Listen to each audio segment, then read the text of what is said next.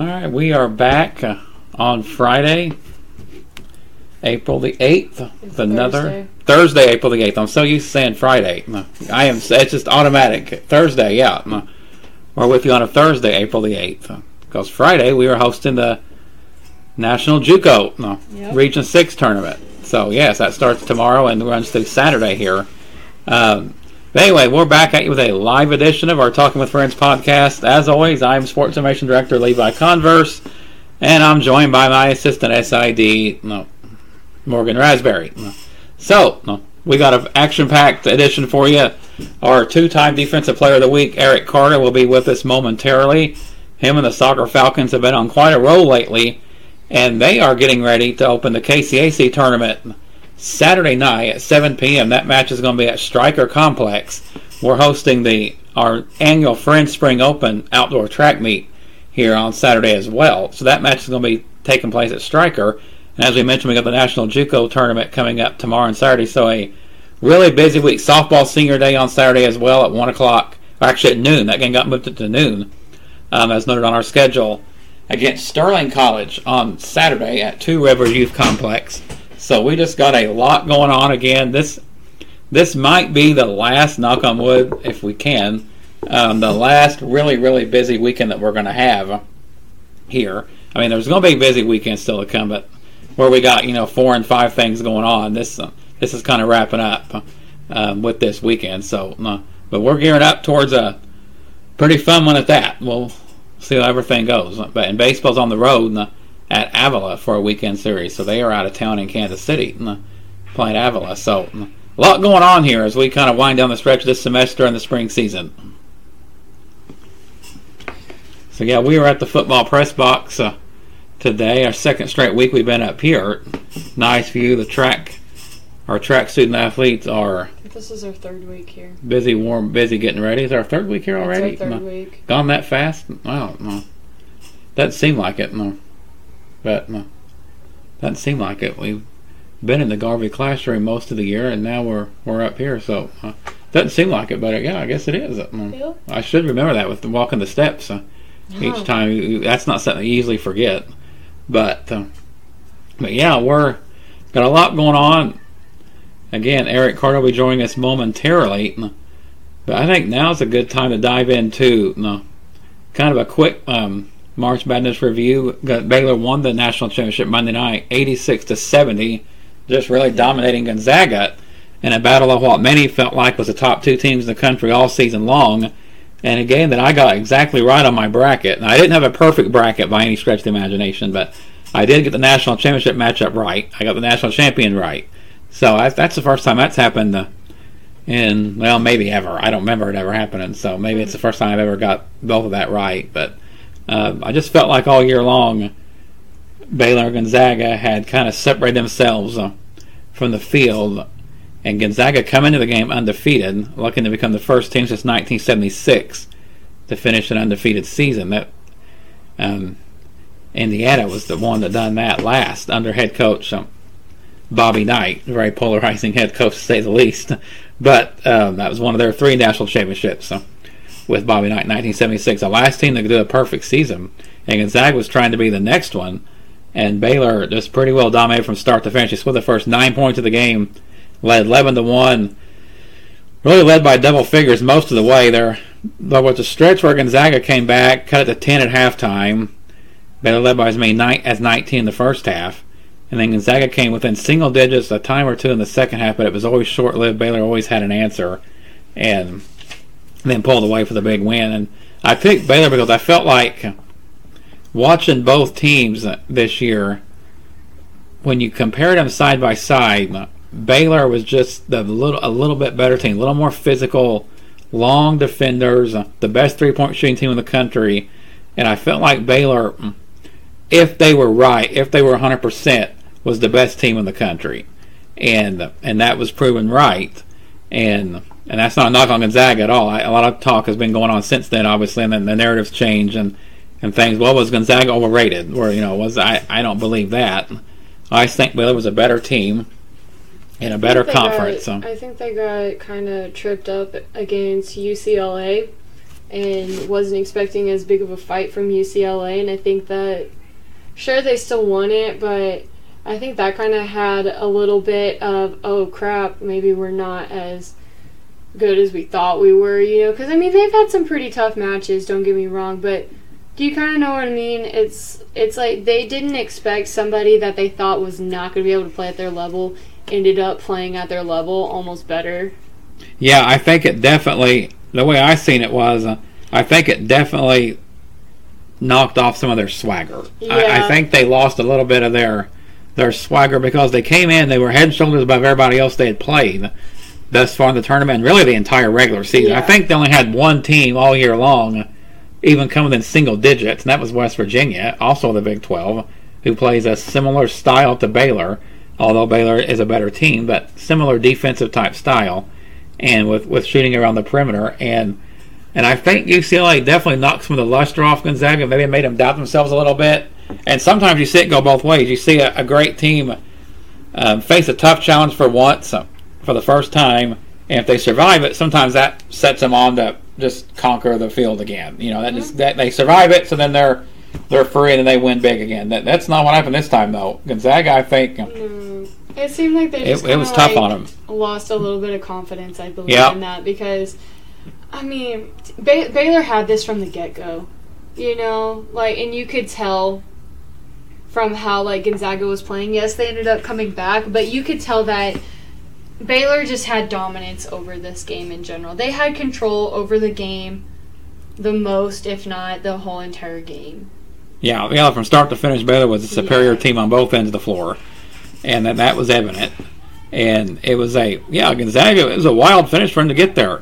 You're right. I mean, they took a buzzer-beating three-pointer from Jalen Suggs from about half court, close to half court, at the end of the first overtime period. It looked like it was going to go to another extra session, and Jalen Suggs ended that. But, yeah, I think, I mean, UCLA had a great run, and I think they definitely... But definitely kind of showed some vulnerability from Gonzaga that we've not seen before. And I think maybe even in their own minds, it showed some vulnerability. And then Baylor just really come in and took advantage of it. And being as good as they are, they just capitalized on it. Yeah. And I think Baylor definitely saw those disadvantages happening in UCLA. And then in their minds, they're thinking, oh, if UCLA can do it. No hate against UCLA. They did amazing. But... Like, they're in their mind, they're thinking, oh, they can do it. Oh, we can capitalize on this and maybe make it even better. You know, and I feel like that's definitely what this Baylor team did. That's a good point. That's a good point because it not only can have a little bit of doubt, a little bit of self-reflection for your own team, but it can also come into the opposing team. As well. Okay, you know, Gonzaga, they are beatable. They are beatable. It's like, haha, we finally see officially your weakness. I mean, like, they've shown it before, but I feel like they showed the most vulnerability throughout the whole entire season in the UCLA game than any other game that they've probably played this whole entire season. Granted, I've never kept up with Gonzaga, so I have no idea personally, but... For sure, within this March Madness tournament, that seems like the most vulnerability they had given up and still won throughout the whole entire tournament was against UCLA, which you would kind of see that in the Final Four, you know, seeing more vulnerability from teams. But you know what? And then Baylor just came out and rocked it against Houston, which was kind of cool to see, not going to lie. That was kind of fun. But yeah, they were dominant in that game too. Oh yeah. I think that like it almost seemed like they were trying to prove a point. Like yeah, we can keep up with Gonzaga. Like we're not worried about it. And then all of a sudden, here you have basically a way lower ranked team coming in who's had amazing this whole entire tournament, but also they're kind of they were the lesser of the two people. They were the lesser of the two teams. They really were, at least according to rankings and statistics they were, but and then you see that and you start to build the more confidence in it because it's like, you almost lost to a lesser team. Now you really are going to lose to a better team.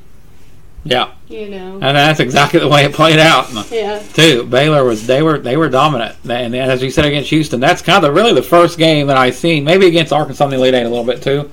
But and even the second half against Villanova, they were down. They were down to Villanova at halftime of the Sweet 16. Mm-hmm. Trailed a lot of the game and had to come back and win in the second half. And then they looked pretty good against Arkansas. Arkansas came back and cut it to 4 in the second half, and they won a big run and put that away. So really, the game against Houston, the Final Four, was the first game I saw since Baylor came back from their COVID pause where I said, okay, they look exactly like they were before. Mm-hmm. I mean, they, you know, you saw a lot of flashes just to get there, but that was the first game I'd seen where, okay, they are 100% back.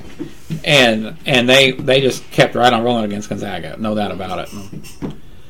So our MLB has opened up as well. And Morgan, your Astros are right now, and I've watched some of their games this year. Right now, they look like the best team in baseball. I know. They look like the best team in the majors right now. It's still early. Let's not put that on them. Because it's still early. But man, they look really, really good. Yeah. They are mashing the baseball. They swept Oakland in a 4-game series. And they lost the first game against the Angels, but they rebounded and won last night. Yep. And so they're rolling right now. Oh, yeah. They look like the team in the playoffs last year. Not the team in the regular season, the team in the playoffs last year that almost made the World Series. That's what they look like now. Yeah. So they look like they put that season behind them and just kind of picked up and they left off in the playoffs. I think they finally have kind of this understanding. I mean, it's definitely still out there. People are still going to hate them for what happened back in 2018. I believe that was 2018, right? Yes. 2018. Yeah, that's still there. People are going to give them hate for it. However, I feel like people are starting to move on from that, and they're moving on from it, and they're trying to show that they're moving on from it, so they're trying to just put everything behind them and saying, you know what, let's just go out here and do it. Yeah, well, they're back to killing the baseball now. Yep. I can tell you that. They're as good as that so far. It's early, but they are back to killing the baseball just like they did before, so yep. As if, pre everything that happened. All right, we are now joined by our defensive standout, Eric Carter. Eric is a member of our men's soccer team, and they are on quite a roll right now. Eric, thanks for stopping by. Thanks for having me. Yeah, it'll be fun. All right, so as we kind of head into postseason play, I kind of like getting everybody's perspectives on how this season's played out. So what's it been like for you, getting here to this point with all the adjustments and the different protocols? Just a strange year, but now we're in postseason play. So what's the season kind of been like for you? At the beginning of the season, it was kind of rough. Half of our team left because, basically half of our team was seniors and stuff. Yep. And we had a lot of new people, and so we had to just gel together. So, the first 3 games, we was going through the motion. We lost the 2 games, but we kept going, got our chemistry up, and we just finding the grooves, and so we're in good spirits for the KCAC tournament. Yeah, sounds good. You mentioned those first 3 games. That's the way I seen it too, from watching it. Is you guys kind of were just taking your time to get gelled a little bit, and you wasn't the team then that you are now, because you won 11 of your last 13 games, and that includes the tie to Newman. So you're playing as well as really anyone in the conference. And for yourself, you're a 2-time KCAC Defensive Player of the Week this year. So just kind of give us a glimpse into your mindset. Night in and night out. Is there an extra level of pride that you take as a defender to kind of stifle the offensive game plan? I mean, this is how I feel. Every time when I step on the field, I feel like that I'm going to be I need to do what I have to do, and I'm going to do greater. What I got to lock up people. Yeah, I'm going to do that. I just feel like I'm the best player on the field, but that's my mentality. But I feel like the Defensive Player of the Week award, for me, I feel like it's a team award, because if it wasn't from a back line, I wouldn't have won that. If it wasn't for the whole team just corresponding together and defending as a group, I wouldn't have got that. So I see that as a team award. Yeah, for sure. And there was a play in the second half of our last home match against Newman. Now I just want to get your quick take on. It was 1-1, and they have a breakaway coming. And it looks like they're going to either score or they're going to get a really good shot on goal. It's going to be hard to stop. You come in out of nowhere nearly, and you cut them off. And I mean, where does a play? How quick does that play like that develop? You know what play I'm talking about, but how quick does it take for that to develop in your mind to just come that quick? I mean, you're really fast, but how long does it take to process a play like that? Oh, it's just in an instant, because if I see the back line being broken and, like, someone going on a fast break, I just feel like, since I'm the last defender, I just got to go give them all, see if I get there first. Yeah, so, I mean, we talked about how much of a roll you've been on. Winning 11 of 13 matches, that includes a tie with Newman. You've only lost once since the first of the season. What's the vibe with the team? How do you keep that momentum going in the Saturday night's KCAC Conference quarterfinal match with Southwestern? It's all about... Well, basically practicing, and we usually be having like get-togethers, like we go to bowling alleys and stuff, just bring the chemistry up. And we like talk to each other a lot because usually we don't be seeing each other a lot during school. It's just usually practice. So during practice time, we have fun, you know, have a good time, but serious training. But then we go out and hang out together. So we just bond together. That sounds good. That sounds like fun. Wedding on and off the pitch, right? Yes, so why not? Well, with the announcement earlier this week that assistant coach Brian Perez is going to be taking over as head coach heading into next season after this year, obviously, what was your reaction to the news, and how do you feel about Coach Perez kind of carrying on and building what current head coach Joe Doncheko has established here? Oh, I feel like Coach Brian's going to carry that legacy on. He's going to improve the team and bring a lot of new people in, and I feel like Brian, this is the right job for Brian. Like, I feel like he deserved the head coach spot, and I'm happy for him. And like, he helped me a lot last year, being a freshman and like starting a lot, like don't have that much experience on like the collegiate field, and he helped me a lot with that. So I think, yeah, for sure. And the success that you guys have had here this year and last year. Winning the KCAC tournament, you know, making the NAIA tournament. I say last year, it feels like 2 years ago with everything that's been going on, but it really was last year. And how that kind of success, that was head coach Joe Doncheko's first year, and now his second year is kind of built on. You guys are continuing to improve and building that. So I think anything that carries that on is a positive, because you guys the last 2 years have been on quite a roll and just continue to climb the KCAC. So, for you, what was the recruiting pitch like? Start kind of going back to when you first come here. What was the recruiting pitch like, and what was a big factor for your decision to come here to Friends? My big factor was before Coach Joe Doncheko, the coach, before he was the head coach here, he was the assistant coach at USF. Yeah. And I went to a USF camp, and he had seen me play. And he had, after the camp, he had talked to me, and like. He was just asking for my grades and all that, and so I gave him my like email information and stuff. Well, I guess that didn't work out with USF, but then he like gave me a call and told me that like he's the head coach at France, and like he would like want me to play for his team, and I was like, okay, I should go out there. I did it.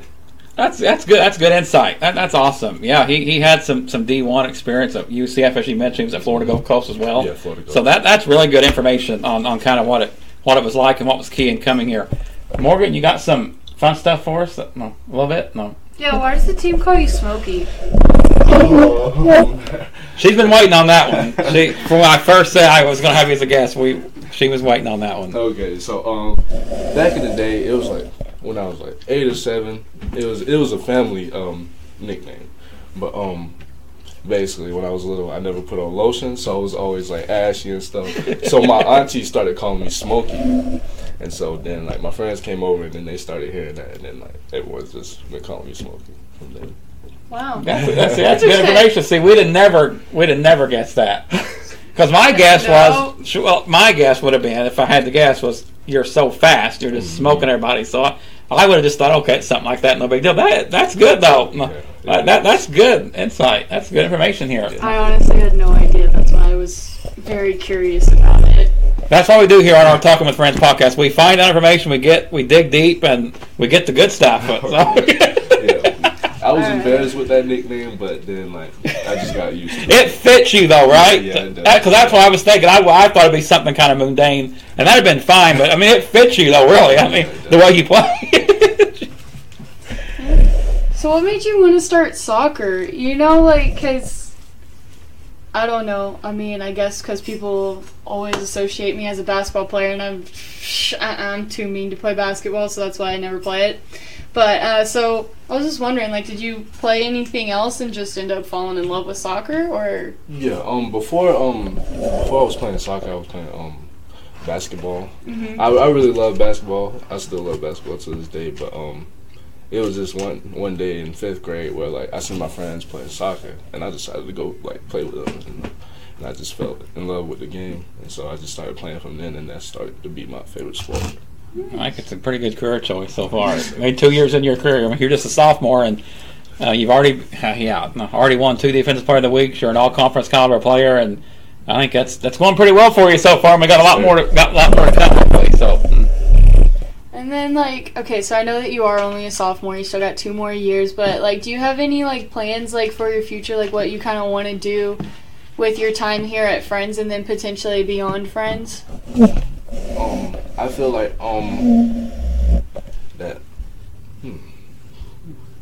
Sorry, I know, complicated question, right? Yeah. I'm about to graduate and I still don't know exactly what I'm doing, right?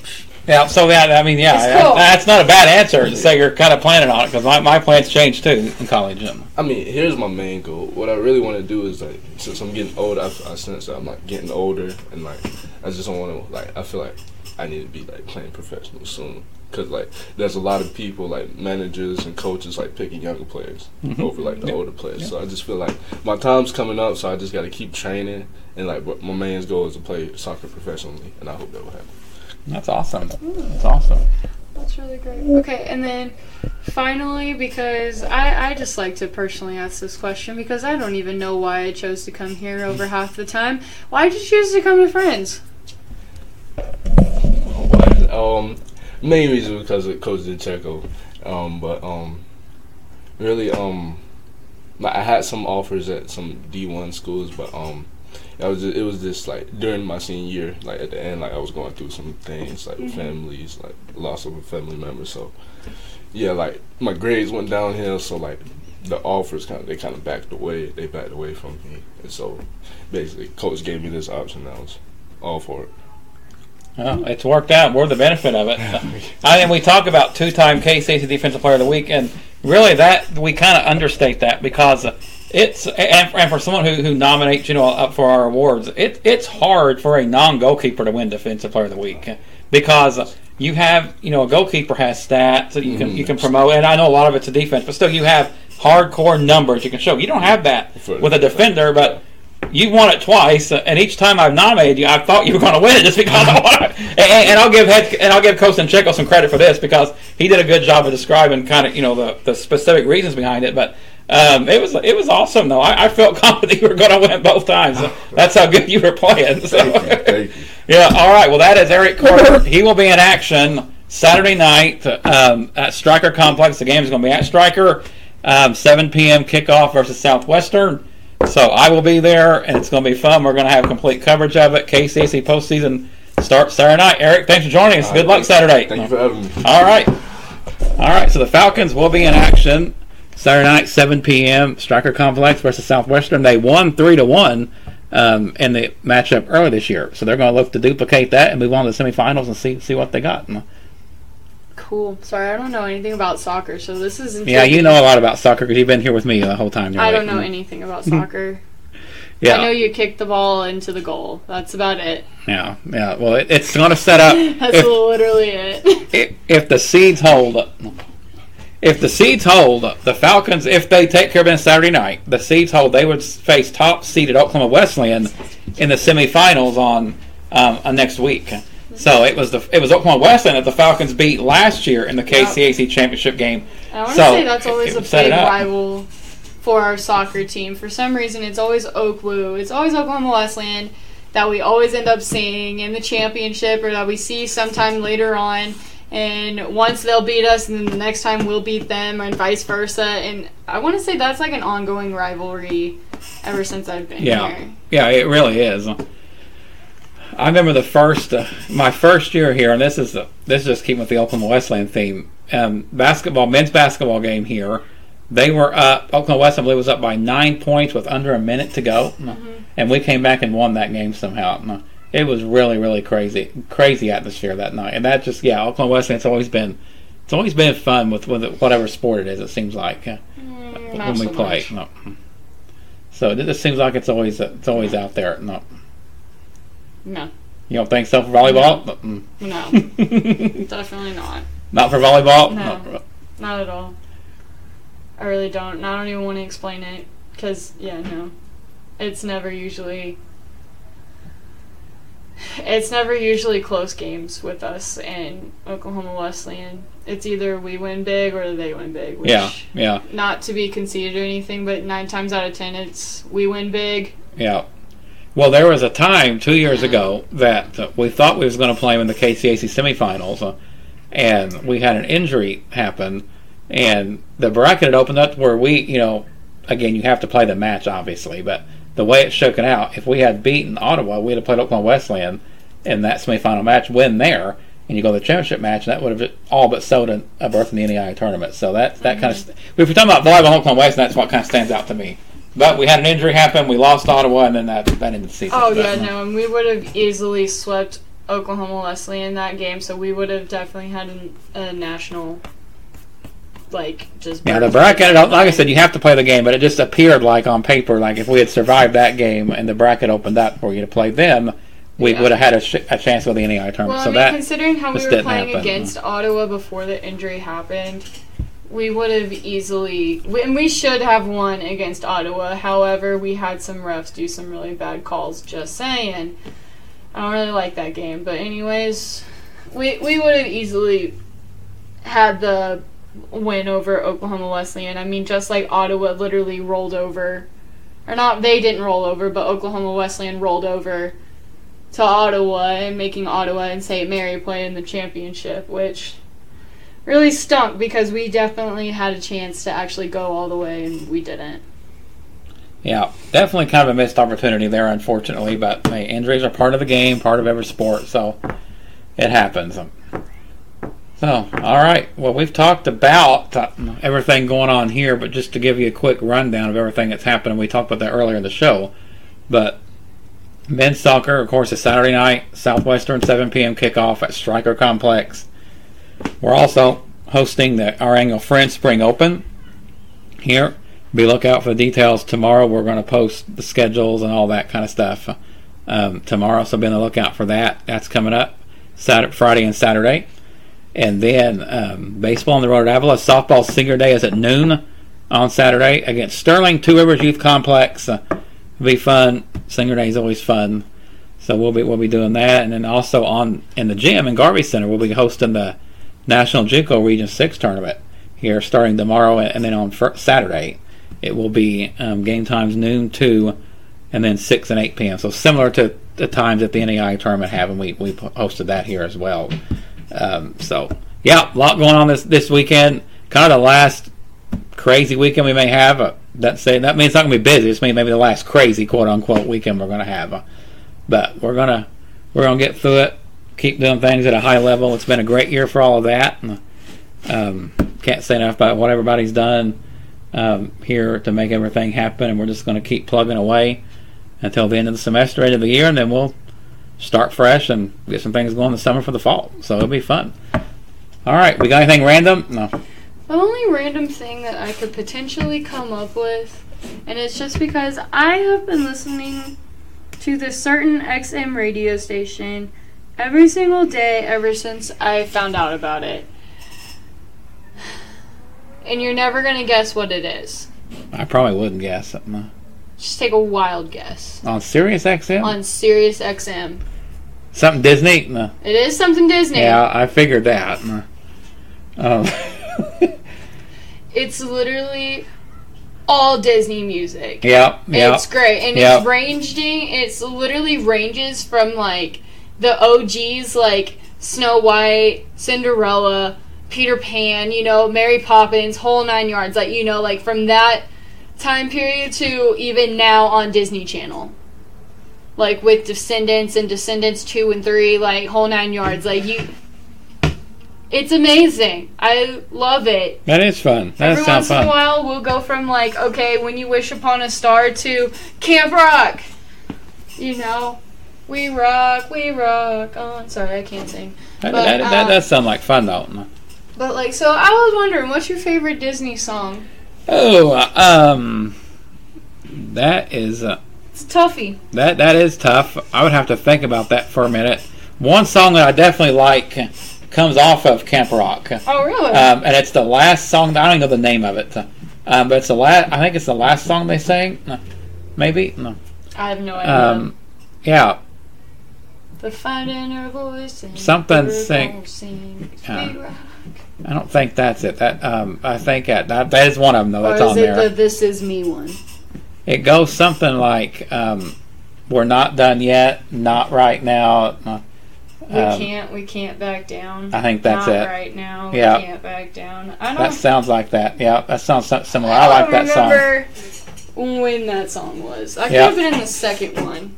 It might have been. It seemed like it was toward the end of it, though, the one I watched. I thought it was maybe the second one. I thought it was the first one. Maybe it was the second one. But I know it's on Camp Rock. And it seemed like it was towards the end of the movie. But I like that song. That just comes to mind. I'm not saying it's my favorite. It just, that comes to my mind when I think of Disney songs. Then, I mean, I know there's polarizing opinions about it now, but obviously for good reason. But I like several of the Hannah Montana Disney songs.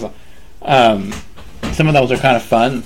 We actually had a CD of that when the show was actually on Disney. We had a CD of it. Yeah. Let's see. But that's definitely up there for me. And goodness, do you can't remember the Titans, a Disney movie? It is actually a Disney movie. Well, there's a ton of songs on there. Like, a lot of them were some of the 70s. They're not true Disney songs, but they are on a Disney movie. Songs. They're on a Disney movie, but that's like a lot of stuff, you know? Like, that's like literally with Guardians of the Galaxy. Is that really the Guardians of the Galaxy soundtrack? Well, yeah, it's labeled as that, but... I like these those other songs. People wrote the songs that they just put in the movie. But the other songs were definitely Disney songs. I'm talking about like the true Disney songs. You know, that like made by Disney. Yeah. You don't hear it anywhere else but a Disney movie. Yeah. Like literally ever. Yep. Those are some that come to my mind. If I really thought about it, I could probably think of more. But because I've seen a lot of Disney movies, but it's hard to think of a lot of the songs that were on there. But I know I could if I had took some time to think about it. Maybe we revisit this next week or something. Yeah. I'll build on what I've already said. But those are ones that just popped in my head.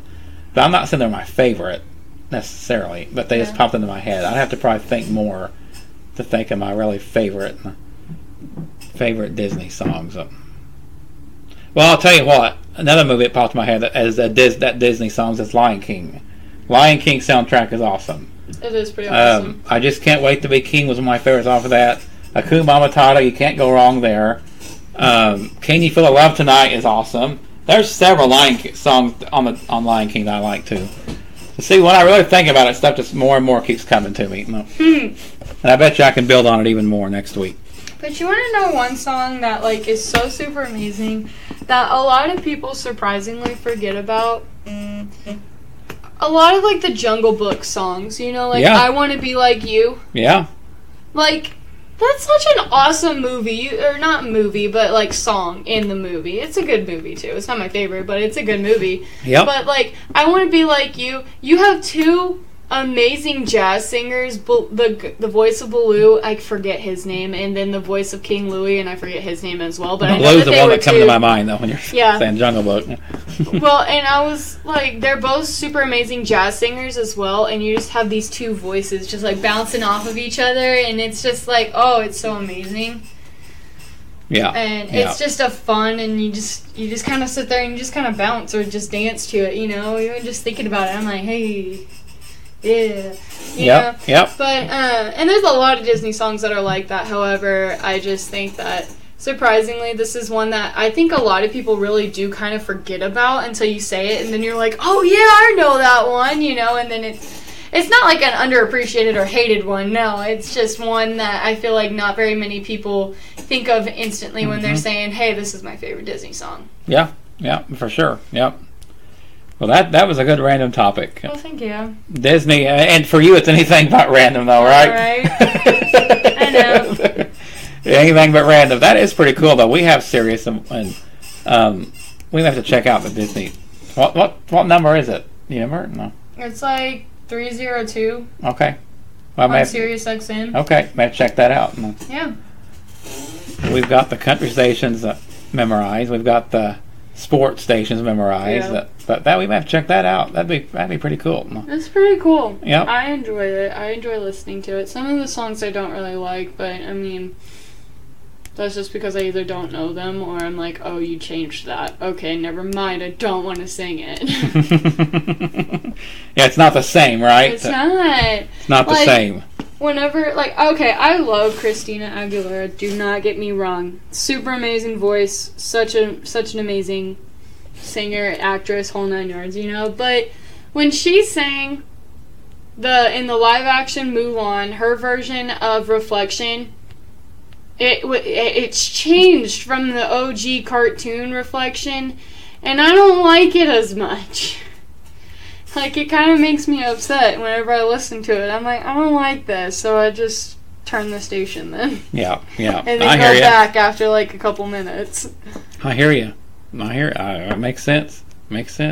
So you can't hate on the OG Mulan. I'm sorry. I mean, I respect the live action Mulan. I respect it, but I personally like the original cartoon version of Mulan way better, but again, I like to sing to all the musicals and the Disney songs, and it's just fun. I feel like it's more comedy, or it has more comedy and it's more comical than the live action one, which, I mean, makes sense. But, I mean, and then you got Mushu in there. You can't hate on Mushu. I'm sorry. Yeah. I feel like you personally can't hate on Mushu. No, you can't. He's one of my favorite characters of all time with Disney, and No hating. Yep. People have been hating on him because this is not supposed to be. This is not to the Mulan culture or the actual Mulan legend or story, you know. And I'm like, well, you know what? It's a comical relief for kids. Why are you being so serious about it? You know, this is supposed to be a comical relief for little kids to watch it and to actually enjoy it.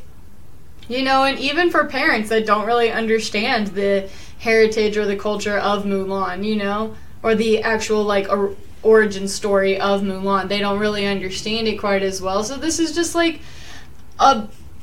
not necessarily laughable, because I don't want to say it's laughable, but it's just a good, relaxing way in a kid version that everybody can understand. It's like when you're talking to a little kid, don't do that, you know, this is Disney's version of saying this is the story of Mulan. Hey, I'm going to talk to you like you're a little kid because, yeah. But, I mean, I still love the live-action one. I've seen it, 5 different times now. I've watched it on Disney Plus on, literally 5 different times. And I enjoy it every single time I watch it. And I enjoy it more and more the more times that I watch it. But still, OG, it's the best. Yeah, no doubt. All right, that's some good randomness today, and I think hopefully people take advantage of that and go to 302 on their SiriusXM, because we break news and we give information on Talking with Friends. We've done 2 or 3 of the things of that this episode already. That's just what we do. All right, what do we got for a devotion? I actually didn't do a devotion today because I've been focused on Mr. Rob's project. I hope he's listening right now. I hope he is too. That project stressed me out, man. Yep. I hope you're listening. No worries. And if not, you're going to know in future time. That thing stressed me out a little bit. It was cool, but still stressful. But it's all right. Today's just been a really busy, busy day. I have yet to go home at all today. I feel you. It's been that way for me, too, a little bit today, getting ready for everything going on this weekend, so... No. And, I understand eventually I'm going to have to get used to a 9-to-5 job, or even 8-to-5 job, I don't know yet, but I'm still a college student that normally on my Thursdays I have at least a lunch break to go home to and, let my dogs out. Thank God Travis didn't, have to work all day and he could let the dogs out for me, because I feel so bad just leaving him locked up all day. One's 3, or almost 3. He actually turns 3, or no. He's almost 3, or if not 3. Anyways, and then the other one is a year old, and I'm like, oh my gosh. They're like kids. You gotta actually physically take care of them, right? I think you do. Yep. I don't really know. Yep. Do you actually have to take care of your kids? You know? Yeah. I don't know. I think it's debatable, right? That's part of the requirement. I think. I think that's debatable. You know. That's part of that criteria. I think. But one devotion I've been reading this week is, and we'll just do it really quick. It's kind of what we were talking about right now. Actually, it's Well, this week, last night's title was Handling the Pressures of Leadership. And the verse reference is 2 Corinthians 11:28. And it's Paul saying, I face daily the pressure of my concern for all the churches. So, everybody goes, no matter what our goal is to be in our career, we always start out wanting to be a leader.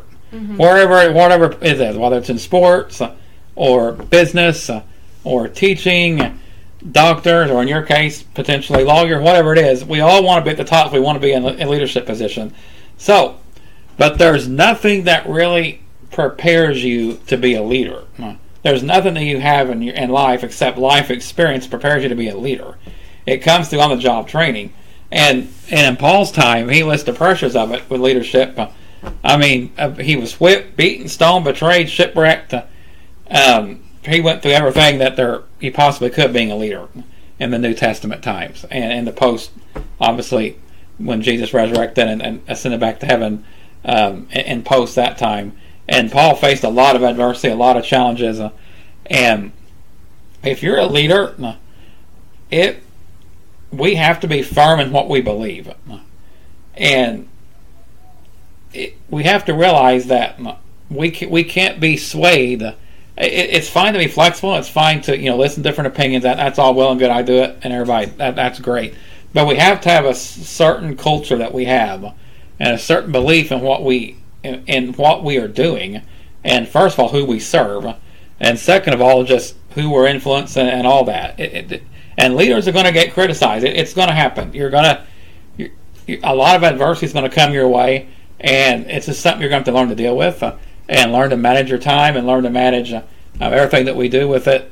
And it's just it can be an awakening, and it can be tough because once we get to that leadership role, then we're like, oh my goodness, I don't know if I can handle this or not. But we have to be firm in the culture that we create and our belief system. And we have to be, very, very intentional with everything we do because everybody's eyes is on us now. So we've got to really manage it and make sure that, we're being a good influence on whatever department that we're in and who we're around. It's someone that you hope that they could emulate. And, not just be swayed by any belief that's out there or anything. It's any flavor of the month thing that happens. And we see that a lot in society nowadays. But when you're in a leadership role, it's more than what you bargained for. I can attest to it, and I think anyone can. It can be a challenge to hold firm. It can be a challenge with all the responsibility that comes your way and the challenges that come. We've seen it this year here. We've seen it everywhere in society, in the country, in the world. And it can definitely be tough, but we just have to hang on, and that's where our trust in God comes in. Is if our faith in God is where it needs to be, then we're going to have His guidance. We're going to lean on Him to get through anything we need to get through. I remember one, I believe it was a pastor that said a few years ago. He said basically 97% of being a good leader is being a good Christian. If you apply those principles to your leadership and to your position, whatever position you're in, then you're going to be successful. Mm-hmm. So, and I think that's something we all can kind of step back and say, okay, how are we handling things? Are we doing it the way Christ would want us to, the way Jesus would handle it, or are we kind of letting our own self get in the way and try to do things on our own? So that's it. So whatever you're doing, whatever position you have, whatever department you're in, whatever job you have.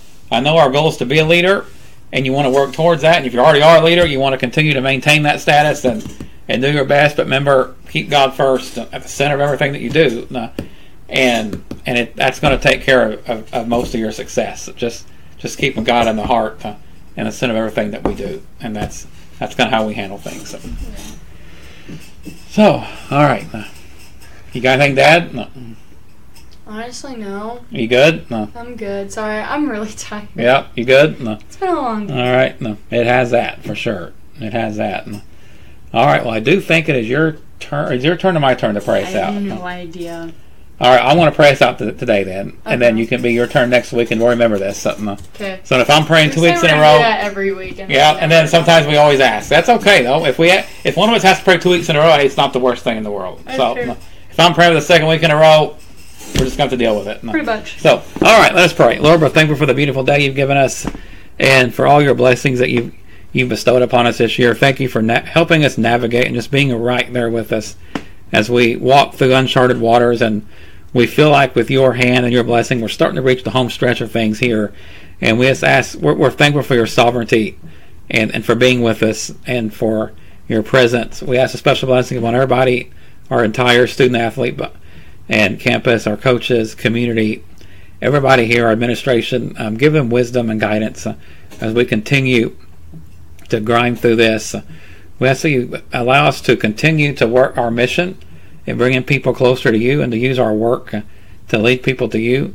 I also ask a special blessing upon Morgan as she continues to go through her senior year. Just continue to bless her and continue to use her for your will and guide and direct her, and just allow people to see you in her and give her a peace that passeth all understanding in whatever that you would have her to do.